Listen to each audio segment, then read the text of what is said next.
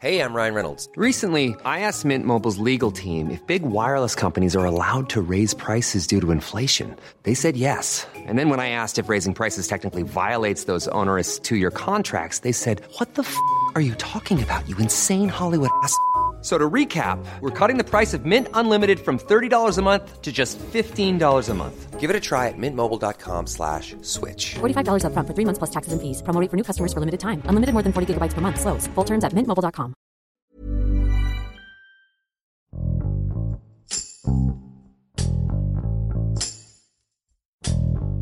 Ya pasaron seis años desde la desaparición de 43 estudiantes de la normal de Ayotzinapa, un hecho que conmocionó internacionalmente. Aún no existe un relato sobre qué ocurrió en la madrugada del 26 al 27 de septiembre en Iguala, ni qué pasó con los jóvenes desaparecidos. En México hay miles de desaparecidos y los estudiantes de Ayotzinapa son un claro ejemplo de la exigencia social para que se conozca la verdad y que la tragedia no se quede en el olvido. Abel Miranda, reportero del Sol de Acapulco, nos cuenta cómo ha avanzado la investigación en este caso que refleja la impunidad que se vive en México. Yo soy Hiroshi Takahashi y esto es Profundo.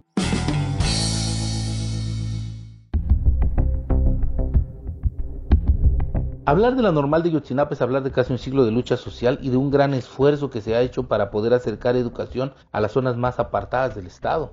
Guerrero por su orografía tiene poblaciones a las que es muy difícil proveer de servicios básicos como lo es el acceso a la salud, el acceso al agua potable, el acceso a la electrificación y por supuesto el acceso a la educación. Por ello, en 1926 surge esta propuesta de crear una normal que se establece en el casco de la vieja hacienda de Ayotzinapa. En ella se preparan maestros que además de enseñar letras también llevan un esquema de organización social a las comunidades. Su instrucción también incluye técnicas agrícolas que podrían apoyar a mejorar los sistemas de producción en los pueblos. Realizan funciones de gestoría ante la autoridad y en general se convierten en pilares de las localidades al ser casi siempre la persona con mayor preparación del lugar. A la normal de Yotzinapa se le ha asociado con prácticamente todos los movimientos sociales importantes de la era moderna. Por ejemplo, de ella surgió Lucio Cabañas Barrientos, quien fuera líder del movimiento guerrillero que se tuvo en el estado de Guerrero durante la década de los 70. También se ha señalado a alumnos de esta institución de tener vínculos con grupos guerrilleros como el Ejército Popular Revolucionario o Ejército Revolucionario del Pueblo Insurgente. Más recientemente, ahí se gestó el movimiento que tiene que ver con la búsqueda de los 43 estudiantes que desaparecieron entre el 26 y el 27 de septiembre de 2014 en Iguala, que es un movimiento vigente que generó reacciones en prácticamente todo el mundo. El 26 de septiembre, los normalistas trataron de secuestrar autobuses en Chilpancingo, que es una práctica recurrente que hacen los estudiantes. Los camiones son retenidos en la escuela para utilizarlos en las actividades de movilización y en este caso específico se usarían para la conmemoración de la masacre del 2 de octubre de Tlatelolco.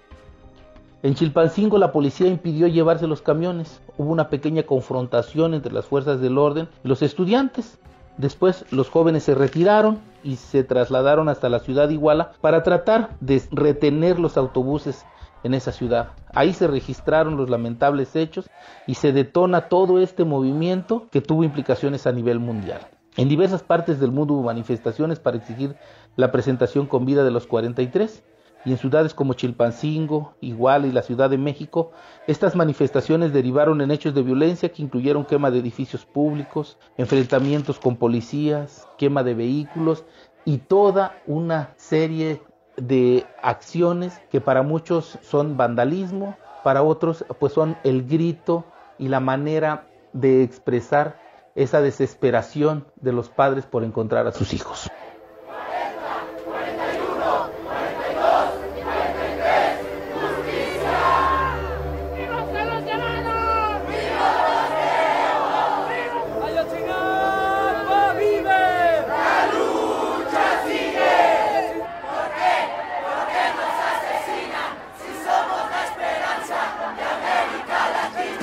En la investigación del caso Ayotzinapa, las autoridades han manejado varias hipótesis. Una de ellas es que en uno de los camiones que pretendieron secuestrar los normalistas en la terminal de autobuses de Iguala, se tenía una carga de droga importante que sería trasladada hasta los Estados Unidos.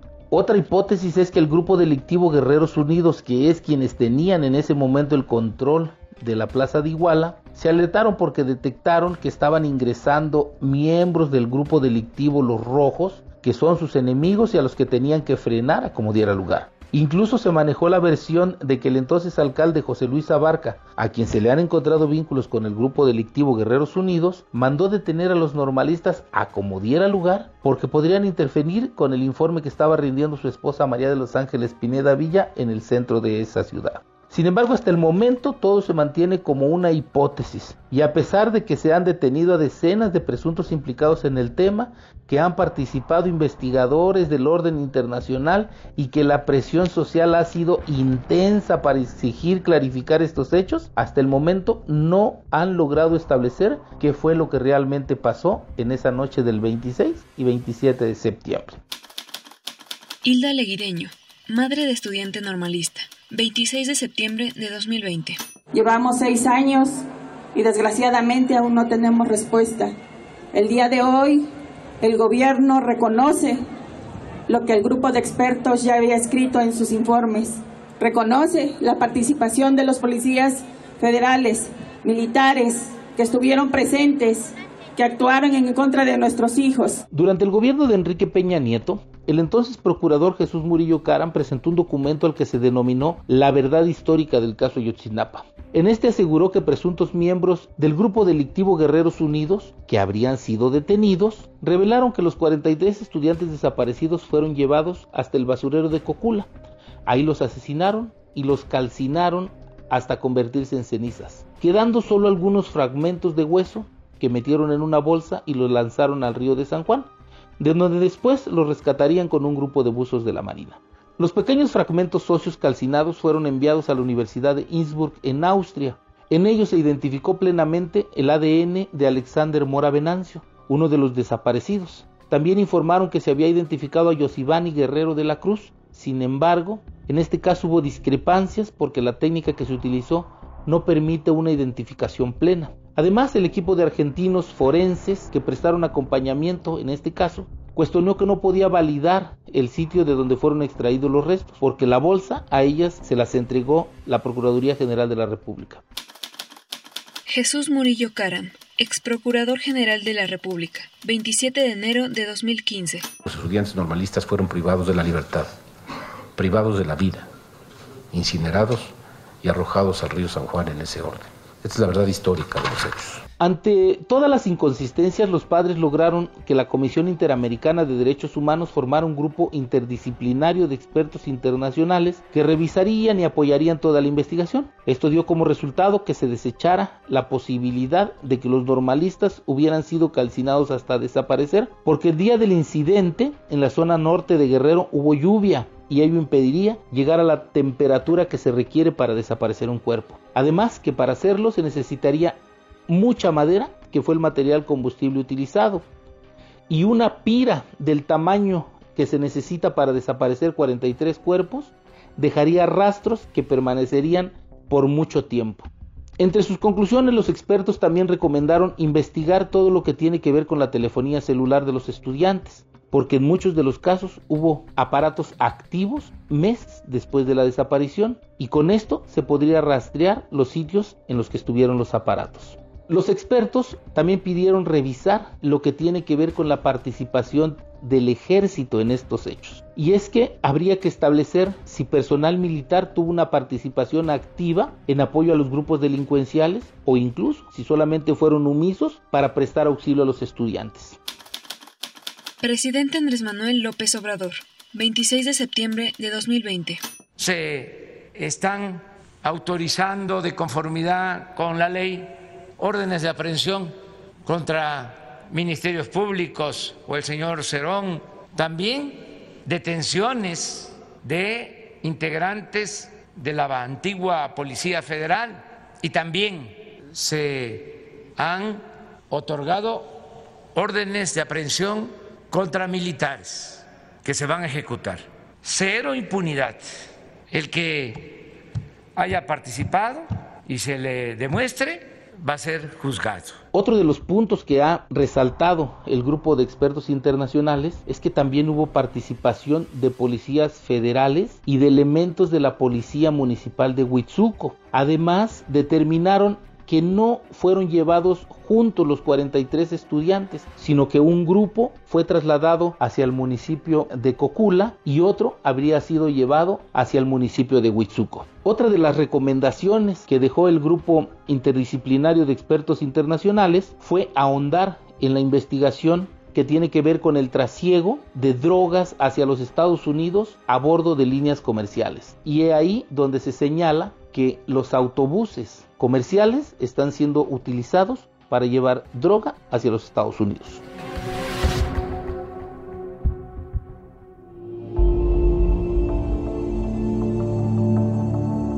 Desde su campaña por la presidencia del país, Andrés Manuel López Obrador ofreció esclarecer completamente y hasta sus últimas consecuencias este caso. Por ello, entre sus primeros actos de gobierno, tenemos la creación de la Comisión para la Verdad y el Acceso a la Justicia del caso Ayotzinapa. Desde esta comisión se ha intensificado los procesos de búsqueda tanto en vida como en fosas y gracias a ello se logró la identificación entre restos óseos extraídos de un predio conocido como la Barranca de la Carnicería en el municipio de Cocula, un hueso que perteneció a Cristian Rodríguez, que sería el tercer estudiante identificado y que podría declararse oficialmente muerto. Las indagatorias recientes pudieron confirmar que la investigación de Murillo Karam estuvo viciada, que se mintió y oficialmente ha quedado completamente desechada la llamada verdad histórica. Alejandro Gertz Manero, fiscal general de la República, 30 de junio de 2020. La información de todo el trabajo realizado que ha permitido identificar esta desaparición forzada y las conductas de delincuencia organizada correspondientes el fiscal de Ayotzinapa, el maestro Omar Gómez Trejo, habrá de hacer una referencia pormenorizada conforme a la autoridad los vaya permitiendo, para que de esta nueva etapa se pueda manejar ya con absoluta transparencia y con toda legalidad. Se acabó la verdad histórica. Además, han salido a la luz videos en los que se muestra al extitular de la Agencia de Investigación Criminal de la Procuraduría General de la República, Tomás Cerón de Lucios, participando en actos de tortura con los que se obtuvieron las declaraciones de testigos y que en su momento fueron el fundamento principal de la llamada verdad histórica. Por ello, en este momento se han librado órdenes de aprehensión en su contra y se activó una ficha roja de la Interpol para su búsqueda en todos los países. También recientemente se ha dado a conocer que hay otras 20 órdenes de aprehensión que se han librado y que en estas se incluiría a personal del ejército y a policías federales que tuvieron participación en los hechos. Sin embargo, hasta este momento no se ha dado a conocer quiénes serían estas personas a las que se les libró la orden de aprehensión. La desaparición de 43 estudiantes fue un hecho que sin duda marca un parteaguas en la historia reciente del país y que generó un gran movimiento social que actualmente se mantiene vigente, aun cuando ya han transcurrido seis años de los lamentables hechos. Los métodos de lucha muchas veces han sido criticados, pues en su dolor los familiares y compañeros de escuela han destruido edificios públicos y siguen secuestrando camiones, haciendo manifestaciones, tomando casetas y muchas otras actividades que para algunos se tachan de vandalismo, de excesos, pero ha sido la única forma que encontraron para mantener activa su lucha y atraer la atención de las autoridades del más alto nivel hasta del propio presidente de la República. María Martínez, madre de estudiante normalista, 26 de septiembre de 2020. Le pido pues que sigamos caminando juntos. Nos da gusto ver que es más ser humano que los anteriores, pero sí pedirle que apriete un poquito más nosotros queríamos llegar hoy 26, pues con algo más, ¿no? Eh, entiéndanos, ya seis años y pues no tenemos nada. La lucha por la presentación con vida de los 43 desaparecidos de Ayotzinapa también permitió visibilizar que el tema de la desaparición en México es grave y no ha tenido la atención que se requiere. Tan solo en la última década se reportan más de 70 mil personas desaparecidas en el país sin ser localizadas. Por esto se han conformado decenas de colectivos de familiares que además de mantener su lucha por la vía de la exigencia a las autoridades para la localización de sus desaparecidos, han formado brigadas de búsqueda que siguen pistas para localizar fosas clandestinas en las que los grupos criminales habrían sepultado a sus víctimas. La cobertura periodística en el tema Yotzinapa ha sido muy complicada, porque siempre nos ponen en medio de un conflicto al que nosotros no pertenecemos, en el que nuestra labor es solo documentar, en el que no nos compete hacer juicios de valor, solo transmitir los hechos. Sin embargo, normalmente los familiares o normalistas tachan a los reporteros de ser orejas del gobierno, de ser prensa vendida y servil y de muchas otras cosas. Mientras que el gobierno nos etiqueta de ser asusadores del movimiento, de estar en acuerdo con los estudiantes y ser partícipes de las acciones. Entonces quedamos siempre en medio y desprotegidos. A seis años de la desaparición de los 43 de Yotzinapa, el tema definitivamente sigue estando vigente y así se mantendrá hasta que los familiares tengan una respuesta convincente sobre qué fue lo que pasó con los jóvenes, que existan elementos que realmente clarifiquen los hechos de Iguala y se castigue a los artífices de este tema que ha sido catalogado como de lesa humanidad. Mientras eso no ocurra, seguirán movilizados, seguirán exigiendo justicia y gritando la consigna que los ha caracterizado, porque vivos se los llevaron, vivos los queremos. ¡Vivos se los los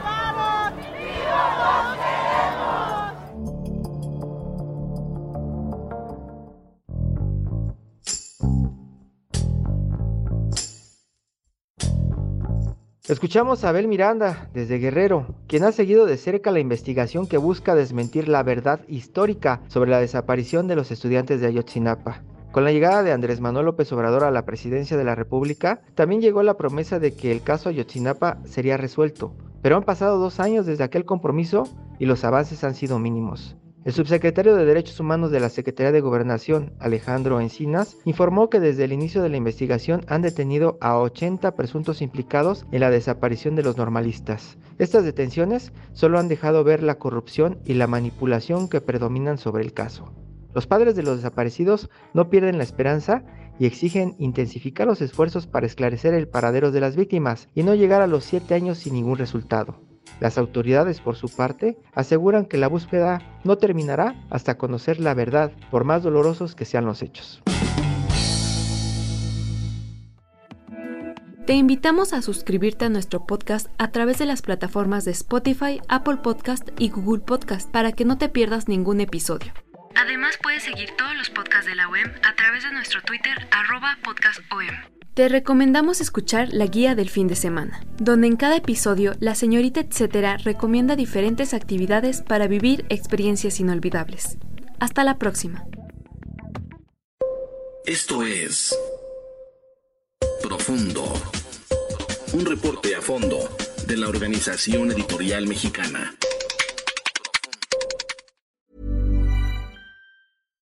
If you're looking for plump lips that last, you need to know about Juvederm lip fillers. With Juvederm Volbella XC and Juvederm Ultra XC, your lip look, whether it's subtle or bold, can last up to one full year with optimal treatment and no additional maintenance. Find a licensed specialist and see if it's right for you at juvederm.com today. That's J U V E D E R M.com. Add fullness to lips in adults over 21 with Juvederm Volbella XC or Juvederm Ultra XC. Do not use if you have severe allergies or a history of severe allergic reactions, or if you're allergic to lidocaine or the proteins used in Juvederm. Tell your doctor if you have a history of scarring or taking medicines that decrease the body's immune response or that can prolong bleeding. Common side effects include injection site redness, swelling, pain, tenderness, firmness, lumps, bumps, bruising, discoloration, or itching. As with all fillers, there's a rare risk of unintentional injection into a blood vessel, which can cause vision abnormalities, blindness, stroke, temporary scabs, or scarring. For full important safety information, visit juvederm.com.